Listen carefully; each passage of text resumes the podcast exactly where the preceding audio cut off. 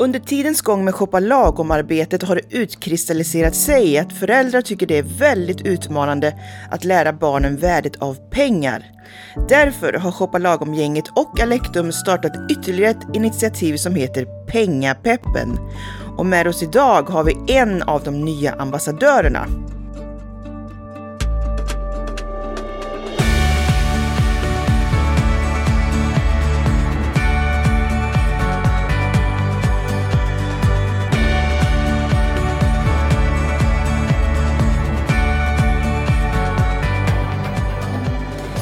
Hej Paulina Gunnardo, välkommen till Shoppa Lagom och Pengapeppen då får man säga. Tack! Hur är läget med dig? Det är bra. Skönt. Jättekul att vara här. Vi tycker också det är väldigt kul att ha dig med. Du är ju eh, beteendevetare också. Eh, vad gör man då? Ja, det är nästan så här, vad gör man inte? Eh, för en beteendevetare intresserar sig ju för beteenden, att förstå, förklara och jobba med beteenden. Och beteenden har vi ju precis överallt, även när det kommer till pengar. Det finns i liksom marknadsföring, vi har sett det nu under pandemin, hur ska man få folk att hålla avstånd? Men sätt ut lite klistermärken på golvet. Ja. Så kan man liksom knuffa beteenden i en riktning man vill ha dem. Eh, Nudging har vi pratat om faktiskt i den Ja, här ni har podden. gjort det. Ja, det är mm. så spännande. Eh, ja, och sen kan man göra som jag och inrikta sig mot barn och barns utveckling. Mm. Ja, för vad är det du gör på dagarna, så att säga, om- förutom när du är med här? Jag arbetar deltid i egen firma med att föreläsa och utbilda personal. Föreläser även för föräldrar om barns utveckling, barnrätt och eh, föräldraskap. Mm. Och sen så bloggar jag och poddar eh, ganska mycket och eh, skriver just om barn och föräldraskap och barnrätt. Och sen jobbar jag deltid också i en barnrättsorganisation som eh, stöttar barn som växer upp i hem med missbruk och psykisk ohälsa. Och på din hemsida, där kan man ju läsa att du har valt att fokusera på barn och deras eh, utveckling då. Vad är det som gör att du har engagerat dig så mycket i just den frågan? Ja, men alltså från början, eh, för att försöka göra en väldigt lång historia väldigt kort, eh, så kan man väl säga att jag växte upp med föräldrar som eh, jobbade med människor i utsatthet av olika slag. Så jag var väldigt tidigt intresserad av våld och konflikter, psykisk ohälsa, sånt där som är ganska jobbigt, men när man ser att man faktiskt kan göra någonting för att det ska bli bättre. Så jag siktade tidigt in mig på så här, socionom eller polis eller någonting. Men ju mer jag läste och nördade desto mer eh, blev jag ju sugen på svar på alla frågor om varför folk gör som de gör. Och det som är så fint med barn och att jobba med barn det är att under den perioden i livet så är möjligheterna så stora. Alltså jag Just kommer det. ihåg ett tillfälle där jag tittade på, det var ju kravaller i Göteborg, de kastade sten och, och det var ju hemskt, men jag minns också att jag var väldigt fascinerad, alltså på mer ett teoretiskt plan. Vad håller de på med? Varför beter sig människor så här? Vad har hänt innan det? Och att se liksom att när man, när man är barn, då är möjligheterna så stora. Är det någon gång i livet som vi verkligen kan göra en jättestor skillnad, så är det då. I kombination med att barn är en särskilt utsatt grupp just för att de är barn. De är beroende av vuxna. Som tar hand om dem, som berättar om saker, till exempel pengar. Ja. Ehm, för att de ska laddas med massa för livet. Liksom. Mm. Men du är ju själv barn. Jag har själv Ja. barn, jag har två barn. Är det, är det lika lätt att eh, leva som du lär? Alltså det är mycket lättare att vara en bra förälder i- i teorin än i praktiken. Men det är också det som gör att jag har gått från att nörda liksom teori till att jag också har lagt på eh, mera praktiska delar i min utbildning. Att jag har gått från att gå på ett forskningsförberedande program som heter Masterprogrammet Psykologi. Eh, hade siktet inställt mot att forska. Men sen har jag valt att lägga till familjebehandling med KBT och motiverande samtal och så för att just kunna praktisera det. Inte bara i mitt eget liv utan även i andras. Liksom. Hur gör vi för att gå från teori till praktik? För det är så mycket lättare i teorin. Mycket, allt mycket lättare att säga till andra vad de ska Ja, göra. ja, ja. att göra det själv. Men, men du säger ju att kunskap om oss själva och andra människor kan underlätta i möten mellan människor. Mm. Vad tycker du det oftast går fel när vi människor möts? Ja, men det är någonting som börjar utvecklas när vi är små, som kallas för mentaliseringsförmåga. Eh, vi har alltså, och det kan man se med små kottar, de kan börja tycka det är väldigt kul att börja ljuga. för de inser att så här, aha, jag tänker någonting som du inte vet att jag tänker. Och sen kan de också börja förstå att du kan känna saker jag inte vet att du känner. Utan du måste berätta för mig hur du mår, hur du känner, hur du ser på saker. Och det är ju lite det här liksom toppen av ett isberg kan man säga. Det är ju det man ser. Man ser i beteenden. Vi, även när det kommer till pengar liksom, så kan man ju se att eh, du har ett särskilt shoppingbeteende till exempel. Ja, men varför då? Vad finns under den här toppen? Vad är det som driver dig till att konsumera som du gör eller jobba med det du gör eller spara eller inte spara. Eller, och även med, i pratet om pengar med barn. Det är väldigt lätt att vi säger så här, ja men du, du kan inte få den här leksaken nu utan du behöver önska dig den. Ja, men varför säger vi så?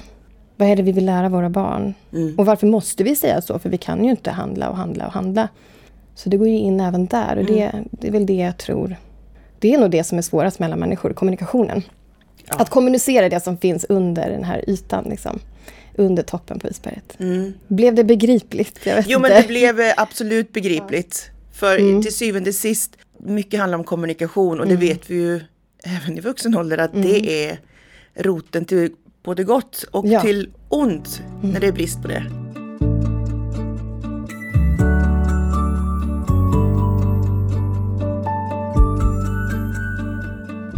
Innan eh, sommaren så blev du en del av eh, Pengapeppen-gänget. Mm. Hur kom det sig att du valde att gå med? Åh, men först så var jag helt ärligt lite småskeptisk. Så här, ska jag prata pengar liksom? Men sen så hann jag ju bara tänka typ någon eller några minuter och insåg att wow, det är klart vi ska snacka pengar med barnen och det är klart jag ska gå in i det här. Liksom. För att pengar är ju så mycket mer än att man bara kan räkna kronor och Eh, man kan göra en budget och allt det praktiska. Liksom. Eh, det handlar så mycket om så stora delar av våra liv. Och apropå beteenden så styr det oss väldigt mycket. Mm. Och det kan styra oss in i sånt som gör att vi inte mår bra. Som gör att livet kan gå sönder. Det kan styra oss till eh, väldigt mycket glädje och liksom att följa drömmar och lyckas spara ihop till någonting vi har längtat efter eller liksom kunna göra den där resan vi så gärna vill göra om vi får koll på våra pengar. Och... Men varför tror du att vi, i varje fall här i Sverige, har lite ansträngt förhållande till att prata om pengar? Jag vet ju, man ska inte prata om hur mycket man tjänar. Man ska inte säga att man har rika eller fattiga föräldrar mm. helst. Varför är det så, tror du? Ja, men det är, ju, det är ju känsligt. Det är just för att pengar handlar inte bara om, om siffror på kontot, utan det har så himla mycket med livsval att göra. Det har så mycket med olikheter att göra, att vi har olika, vi har olika möjligheter, vi har olika förutsättningar. Och det kan bli väldigt känsligt om någon har möjlighet att göra den där resan och du själv längtar men har inte råd. Eller, eller jag tänkte på eh, alla kalas som barnen går på där pengar faktiskt kan bli ett hinder för att man kanske faktiskt inte får gå på kalas. För man har inte råd att köpa en present. Eller man har råd att köpa en present som är... Man kanske kan lägga 50 kronor på en present. Men alla andra barn har med sig presenter som kanske kostar 250 eller 350 kronor. Och väldigt snabbt inom en och samma klass så skapas det ju skillnader mellan människor. Det är ofta så förknippat med vårt värde, upplever jag. Mm. Dels att vi i vår kultur ska vara ganska lika. Vi ska se ganska likadana ut. Vi ska ha lite samma kläder. Eh, det ser man också på skolgårdarna. Liksom, att barn kan känna sig utanför. Så att inte ha rätt kläder, rätt spel, det, det är inte bara det ytliga. Utan det kommer ju åt något otroligt grundläggande och känsligt i oss. Om vi får vara med eller inte. Mm. Alltså känslan av utanförskap är ju den är fruktansvärd. Mm. Så att vårt behov av tillhörighet driv, så det påverkar våra beteenden jättemycket och det påverkar våra konsumtionsbeteenden och vårt sätt att se på pengar. Men jag tyckte, där sa du något väldigt intressant det här med mm. det här med kalas och så. Jag kan tänka mig att det är många föräldrar ute och även barn som känner igen sig mm. i den situationen. Hur tycker du då att man som förälder ska prata med sitt barn om att, vet du vad, ja nu är du bjuden på kalas igen jag har bara råd att köpa den här mm. 50 kronors presenten. Mm. Och så vet du som förälder att detta kan få lite följder för, för ditt barn. Mm. Hur ska man göra? Ja men tänka att det är dels det här att prata om att vi har olika förutsättningar. Vi har olika mycket pengar att röra oss med. Det kan handla om livsval. att vi vill leva på olika sätt. Vi kanske väljer att inte jobba så mycket och därför har mindre pengar att röra oss med. Um, det kan handla om att vi är sjuka en period och inte har möjlighet att jobba och har mindre pengar att röra oss med. Och, men prata om, om gåvor, att det finns olika typer av gåvor. Att det finns något fint i liksom, att ge, men att man också kan ge något man har gjort själv. Eller, sen är det väldigt känsligt. Det, det är ju inte som att, apropå det här med att det är lättare i teorin än i praktiken. Det går ju inte att säga bara så här, ja men du ritar bara en teckning nu så kommer det bli bra. Men jag tror ändå, även om det är svårare i praktiken, så behöver vi ta det snacket. Vi behöver plantera det sättet att se på presenter och gåvor och pengar. För det kommer att skicka med barnen någonting väldigt viktigt för resten av livet, hur vi faktiskt ser på det här. Mm. Eh, och också hur vi styr upp kalas. Eh, så att man som förälder, även om man är förälder som har möjlighet att ha stora flashiga kalas och köpa dyra presenter som ens barn får ta med sig på kalas, att man har med sig tänket att just det, vad bidrar vi till för typ av kultur? För en kultur skapas ju över lång tid av många människor och där påverkar vi ju i såna här små val. Mm. Vart driver vi liksom barnkalasen? Det känns ju som allt blir mycket större och värre hela tiden i vårt samhälle. Jag tänker på till exempel för fem, sex, sju år sedan så hade vi inte så himla ofta baby showers här i Sverige. Mm, det verkar vara standard mm, nu för tiden. Mm. Men det är ju samma sak som med alla andra typer av firanden. Och där kan man ju också, bara av att plantera i ens barn att vi har olika förutsättningar och olika möjligheter, så ger vi ju dem någonting väldigt viktigt. Eh, man kan också hjälpa barnen att vara kreativa. Bara detta att vi uppmärksammar barnen på att just det, eftersom vi har olika förutsättningar så betyder det att en del barn kanske faktiskt inte kommer på kalaset. Om, om man förväntar sig stora presenter eller kanske inte tackar om man får en liten grej. Um, men man kan också hjälpa barnen att vara kreativa, eller man som förälder kan vara kreativ och tänka... Eh, jag såg någon som hade att barnen fick gå ihop och så la de i någon e gemensam kassa till en mm. gemensam present. Och då kanske alla barnen gav, eller de vuxna då, gav 50 kronor. Och så fick födelsedagsbarnet önska sig någonting och så gav liksom alla kalasdeltagare en gemensam present. Så det är ju faktiskt ett sätt att se på det också. Just det, få man kan göra. en stor present istället mm. för 20 små.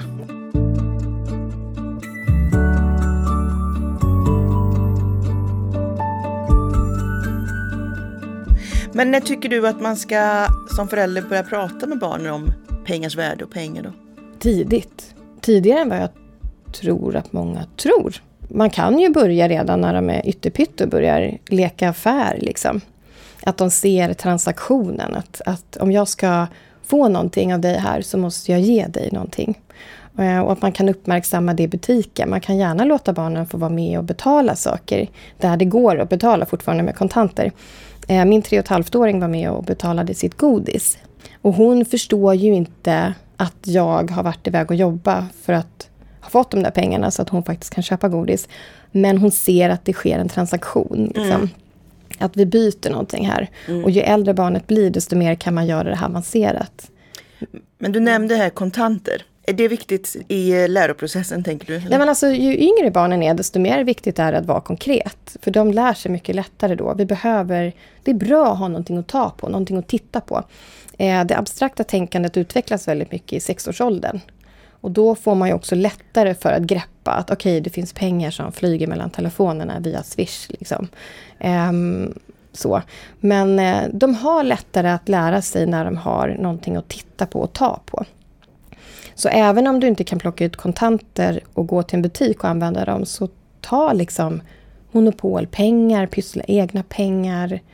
Ska man spara kan man lägga liksom pärlor i en burk och rita ut olika nivåer. Just det. På Pengapeppen finns det ju en, en eh, pengakollbok man kan ladda ner gratis. Mycket bra. Och där finns det ju bilder på typ en spargris, en burk med olika nivåer. Och då får barnet, liksom, om de får veckopeng till exempel, så, och de veckopengarna kanske finns på kontot i form av siffror du kan titta på i telefonen.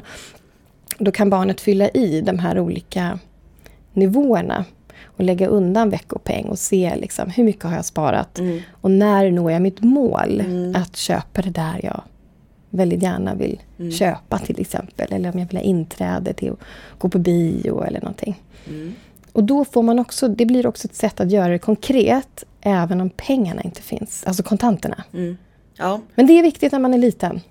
Ja, börja i tid helt enkelt. Ja, börja i Mm. tid och gör det konkret. Mm.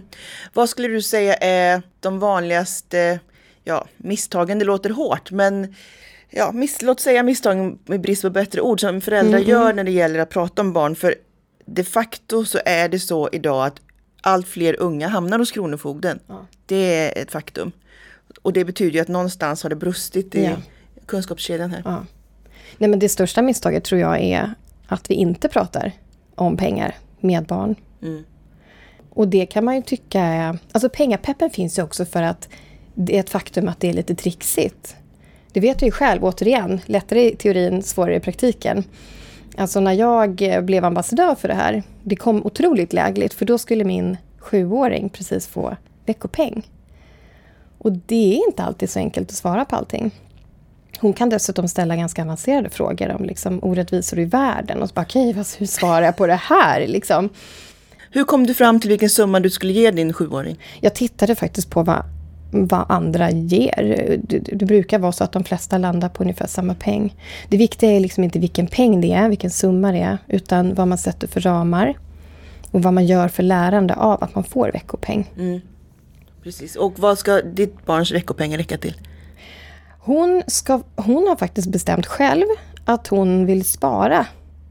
Eh, och hon vet ännu inte vad pengarna ska gå till, men hon sparar ändå. Jag vet. Wow! För grejen är den att hon vill väldigt mycket. Eh, och nu i somras var det men nästan det var lite jobbigt faktiskt. Att så här, kan vi åka till Gröna Lund? Kan vi gå in på Skansen? Kan vi åka till det där badet? Kan vi göra det här? Kan vi köpa det här? Det var så mycket sånt så jag sa det, vi kan inte, vi kan inte göra allt. Men vet du, eh, vi var på Gröna Lund och så sa jag det att om du vill gå på Gröna Lund igen, då kan du faktiskt spara. Så kan du gå på Gröna Lund igen och så får du välja själv. Vill du köpa saker? Vill du köpa extra godis? Eller ska vi lägga undan och gå på Grönan? Så att hon har ju ganska många saker på sin önskelista. Eh, och lägger undan faktiskt. Men det har gått eh, till lego också. Hon gillar att bygga lego. Men vi köper och säljer. Bra! Ja, så det har jag också fått in där. Är hon eh, då aktiv i köp-säljprocessen av begagnat lego och så? Ja, vi har tittat på, eh, på såna här sidor där man kan köpa och sälja grejer. Och så får hon ju, liksom, vad är det för typ av legobygge hon vill ha? Och så har vi tittat faktiskt på vad kostar det nytt? Vad kostar det om du köper det från den här, det här barnet som redan har liksom byggt och tröttnat på det här? Mm. Vad sparar du då? Och då såg jag på henne, liksom hennes blick bara, ah, det var som ett ljus, gick upp. Liksom.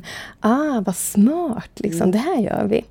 Och sen har vi pratat om att när du har byggt färdigt det här, om du inte vill ha kvar det, för hon bygger en legostad. Om du inte vill ha kvar just det här bygget, ja, men då lägger vi upp det igen på annons. Så säljer du det och då får du tillbaka de här pengarna.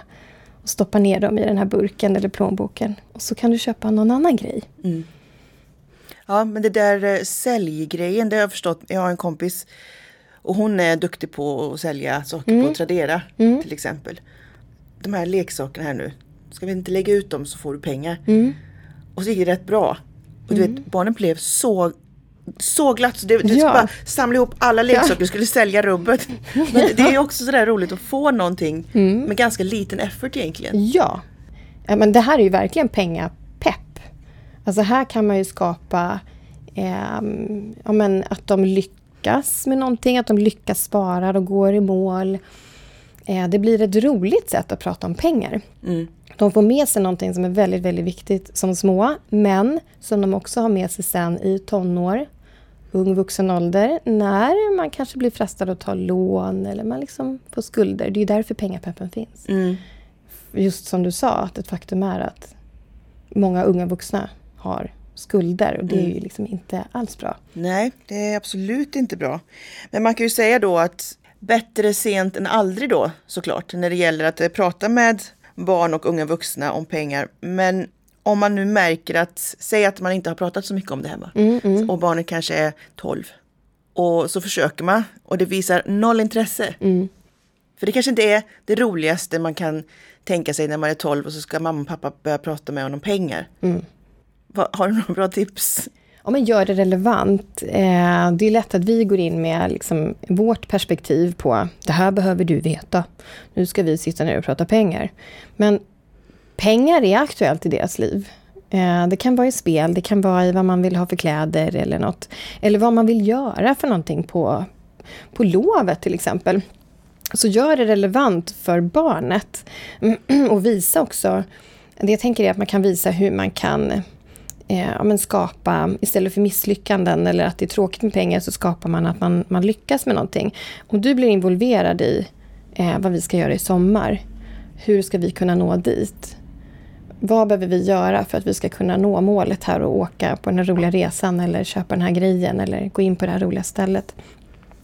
Så att hitta någonting som man märker att ens barn är intresserad av eller något som är aktuellt i deras liv eller något som... Alltså, barn önskar sig väl alltid någonting. Det är väl alltid någonting man vill göra. Så att liksom hitta att det blir mm. relevant. För det vet vi ju själva, det är inte roligt att lära sig grejer om det inte är relevant. Nej. Sen så kan det ju faktiskt vara så, speciellt om man kommer upp i tonåren, att det är andra, åt andra hållet. Man märker faktiskt att ens föräldrar har jättedåligt ställ kanske av olika mm. anledningar. Och eller inte alls har koll på sina finanser. Mm. Den unga vuxna har bättre koll på ekonomin än föräldrarna. Mm. Har du något tips till de ungdomarna? Ja, det är alltid känsligt att komma så här det är nästan som man hamnar i någon slags expertroll eller liksom, nu ska jag lära dig här. Eh, en svår fråga. Ja, men den säga. är nog ganska relevant tror jag i många ja. hushåll idag. Hör dig för. Vad, hur, hur ser Man kan börja prata, nu provtänker jag här. Ja. Mm, börja prata lite om, om pengar och hör hur de ser på vad de själva har gjort för val i livet. Och det kan ju vara en sån sak att man inleder ett samtal med varför valde du att jobba med det du gjorde? Eller vad, vad, eh, vad drömde du om när du var ung? Om man själv är ung vuxen och är i den här perioden i livet där man drömmer om att få jobba med något eller resa någonstans. Att fråga dem liksom. Vad drömde ni om? Vad, mm. vad är er passion? Vart finns den? Eh, för då kommer man också ganska snabbt in på hur möjliggör vi det här? För att följa sin dröm med vad man vill jobba med, det är också förknippat med lön. Eh, en kollega till mig som föreläser, han, får tyvärr, eller eh, tyvärr, men konstigt nog frågan ganska ofta av unga människor. Och får du bra betalt för det? Tjänar man mycket som föreläsare? Mm. Ja. Snarare än, är det här din passion? Ja. Har du alltid drömt om det här? Vad tycker du är mest utvecklande? Eller liksom, ja. Så det tror jag att man kan inleda ett sånt samtal med om man som ung vuxen känner att jag vill påverka. Jag vill göra någonting, jag vill mm. bidra. Liksom. Precis som jag har fått av mina föräldrar vill jag ge tillbaka. Eh, och kanske hjälpa dem i en bättre riktning. Mm. Så man kan börja samtalet om något helt annat.